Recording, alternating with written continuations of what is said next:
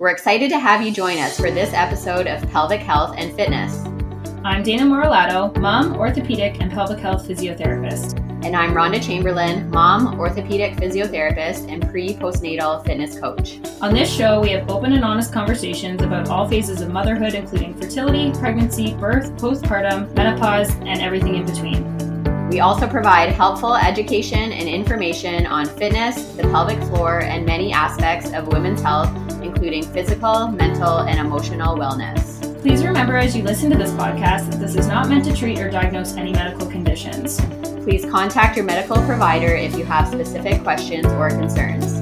Thanks so much for joining us. Grab a cup of coffee or wine and enjoy.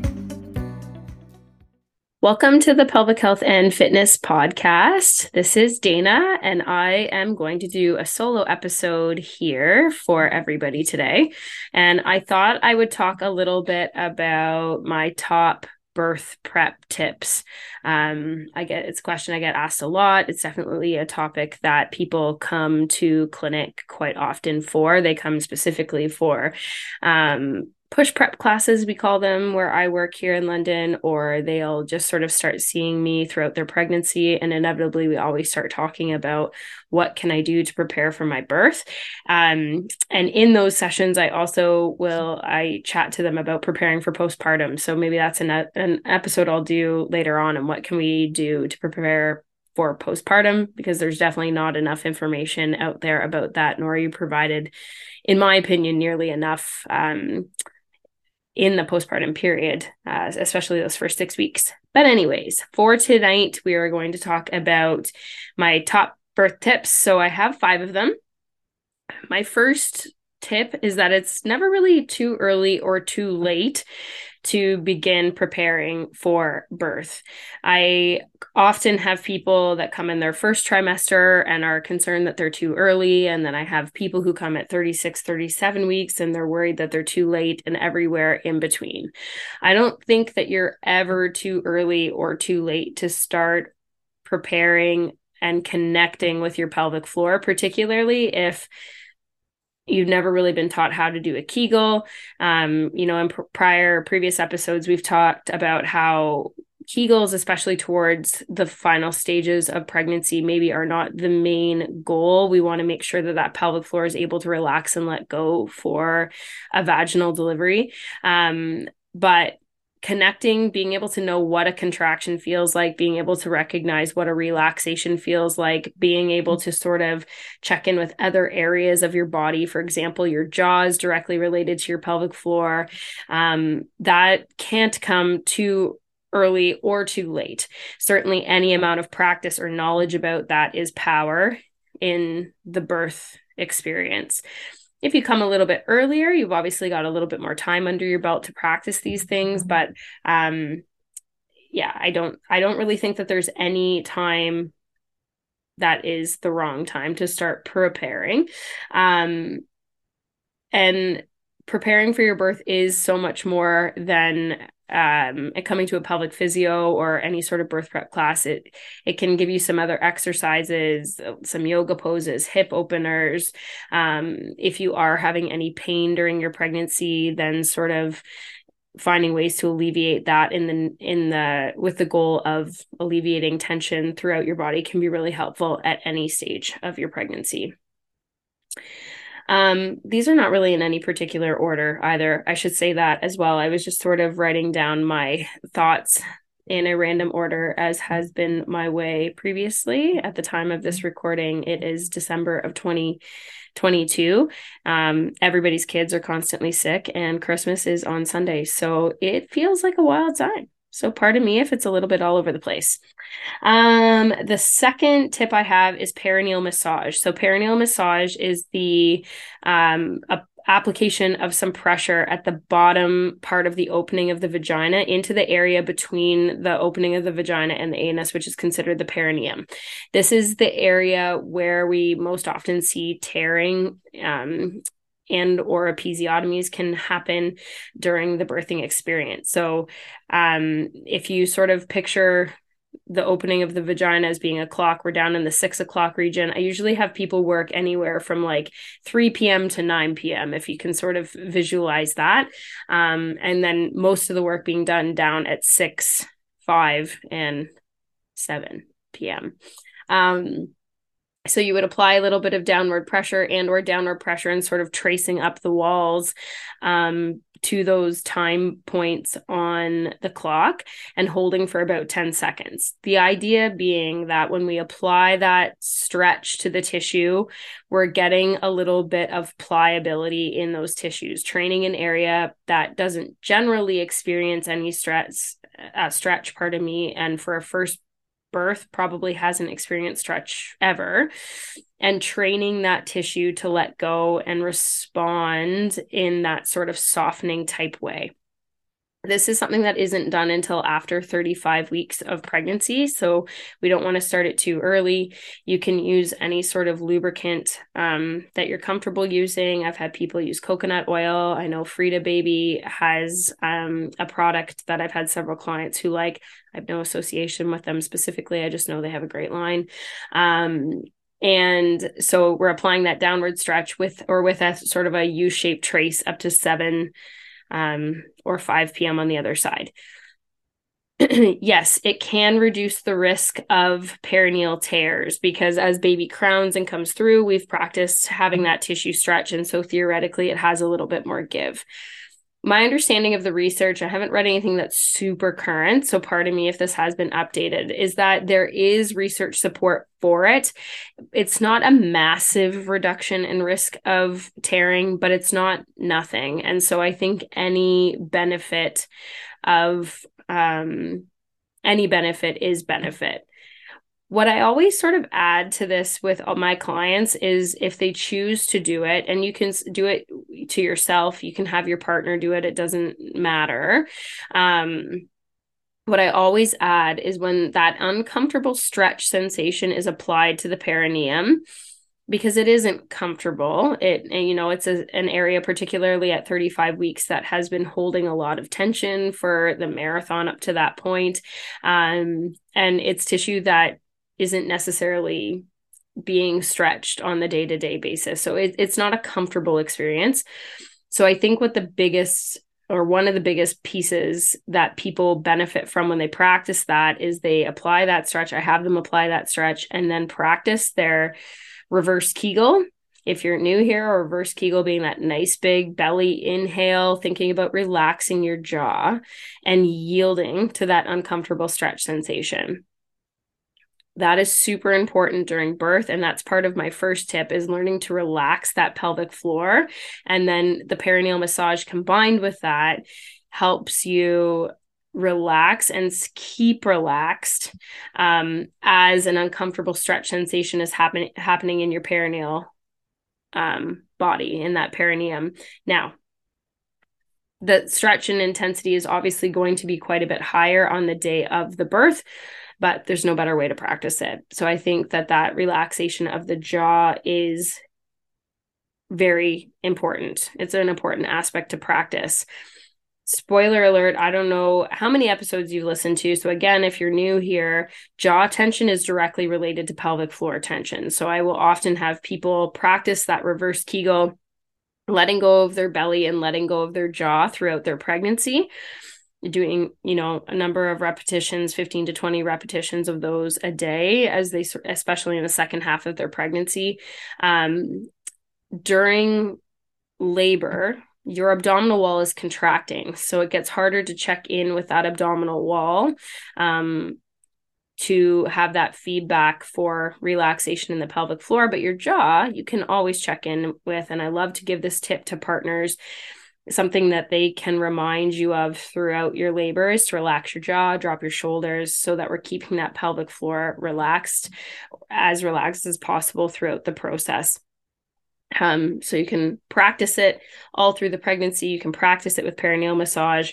Um, and again, then it will be directly applicable to you in birth, during birth, in birth anyways um i think attending a birthing class is can be very beneficial as well. And so it can be a specific um, push prep class, like um, I've been chatting about, where we really sort of zero in on what can you do during labor, what can your partner do, uh, what does a push feel like, where should you feel that pressure. But even further to that, I think a birthing class um, where you sort of learn about what's happening you know with baby and and lots of uh, different tips and tricks for for um for the actual birth. Um some people will come to like a birth uh what do they call them? Childbirth ed classes usually they're called. And then like i said the push prep that i do is sort of a zeroed in version of that. So some courses are going to have really detailed um descriptions of sort of all of these things in one.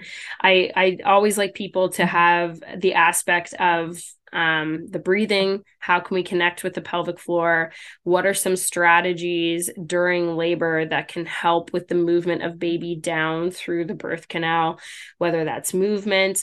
And you want to make sure that the class is giving you options for medicated and unmedicated. Even if you have strong very strong opinions either way. I really truly believe it's about just knowing what your options are in either of the situations because as I always say, birth has a plan.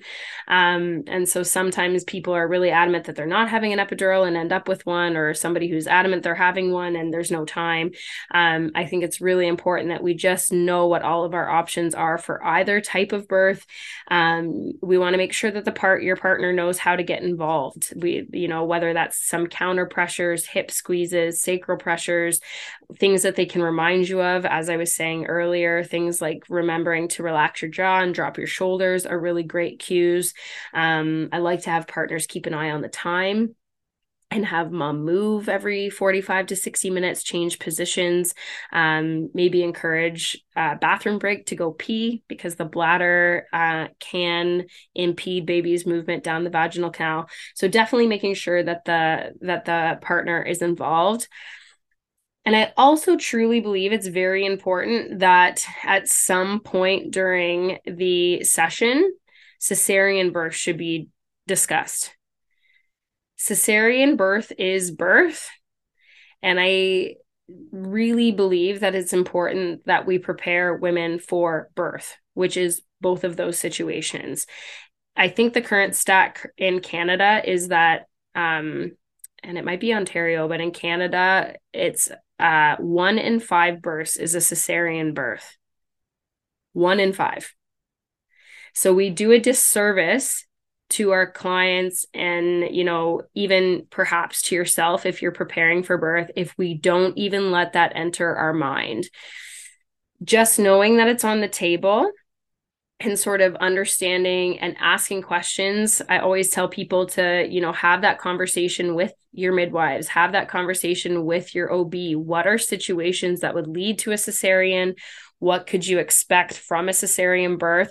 So that it's in your mind the when we're preparing for birth, it's important to know that birth can happen in two ways. It can be a belly birth, it can be a vaginal birth. And knowing that option beforehand, I really truly believe sets you up for success with regardless of the path that that goes. And therefore, pardon me, sets you up for um, success postpartum. And by success, I mean a more comfortable recovery. So bonus marks if they're talking about um, cesarean births. I, my fourth tip is preparing sort of for the emotional and mental aspect of your birth. And what I mean by that is, I always encourage my clients to think about the environment that they're going to be in. So for home births, this is maybe a little bit easier. Obviously, that um, has played a huge role. You've chosen to have a home birth for obviously a number of reasons. One of them being you want to be at home, it's a comfortable place. So, if you are having a hospital birth, I always encourage people to think about what can you take into that room that is going to make the room a little bit more familiar, a little bit more comfortable for you on a day when not a lot is familiar or comfortable.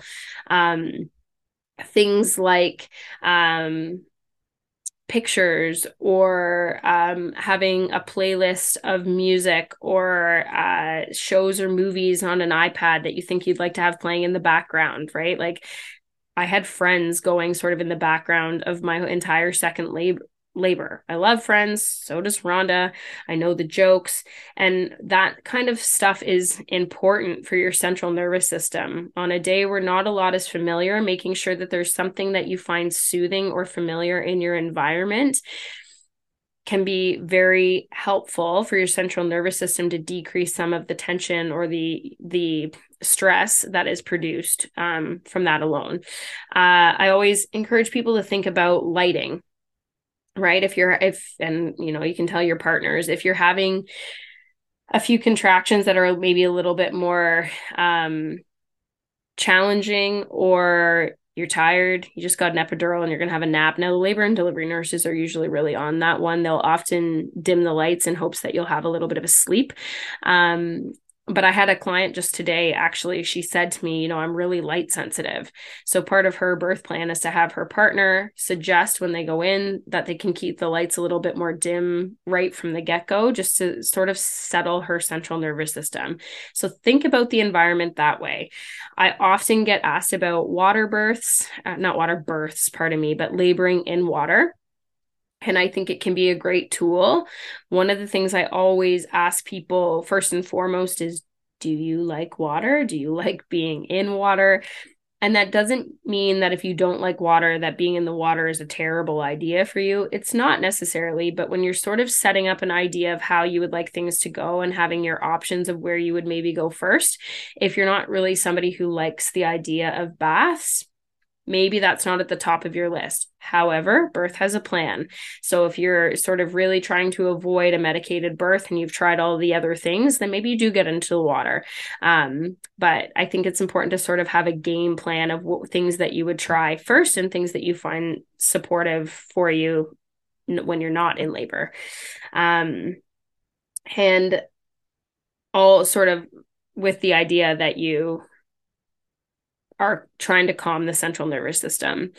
The other thing that I heard a number of months ago, and I thought was a really great thing, and I've started this with some of my clients, is um, if you can think of like a mantra or, um, you know, just a word that you want to think about, or even just sort of like a, a noise that you find soothing. So, like a low hum or something like that. Starting to use that earlier in your pregnancy um, doesn't matter how early really again never too early too late but starting to practice your focus on that with the reverse kegel letting go of your jaw doing that breathing and really practicing focusing on that mantra that hum that mental image that one word whatever it is that in the moment can help you stay sort of focused and distracted on something. That those are opposite descriptors. but it can help you stay sort of focused on something other than the intensity of the contraction.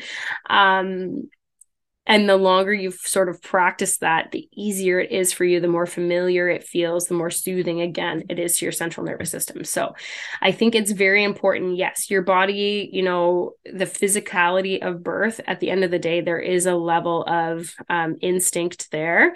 And there's lots that we can do to sort of help support that physicality. But the mental aspect of it, especially if it's your first birth, you just, oftentimes and i was the same way you just don't know what to expect or how you're going to handle it. But if you have just sort of a mental strategy um, an emotional strategy in terms of your environment and things like that and calming that central nervous system from different um, inputs like those i've discussed can be really really helpful. And then my last tip and i sort of alluded to this at the beginning you want to learn about the first six weeks or the even the fourth trimester, which is really the first 12 weeks postpartum, as you're preparing for birth. Every almost every patient who comes to see me will say, I had no idea that this is what it was going to be like.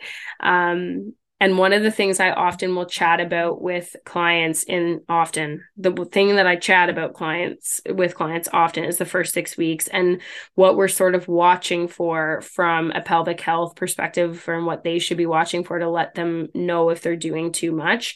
But uh, a book I often recommend to people is called The Fourth Trimester the first six weeks, especially, is a wild time.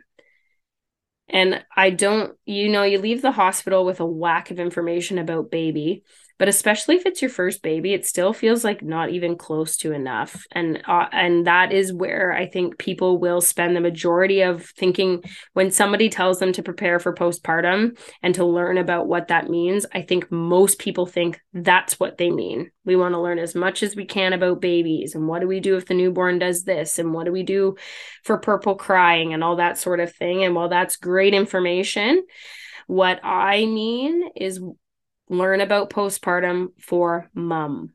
What does that look like? What does that look like physically? What can it look like mentally and emotionally?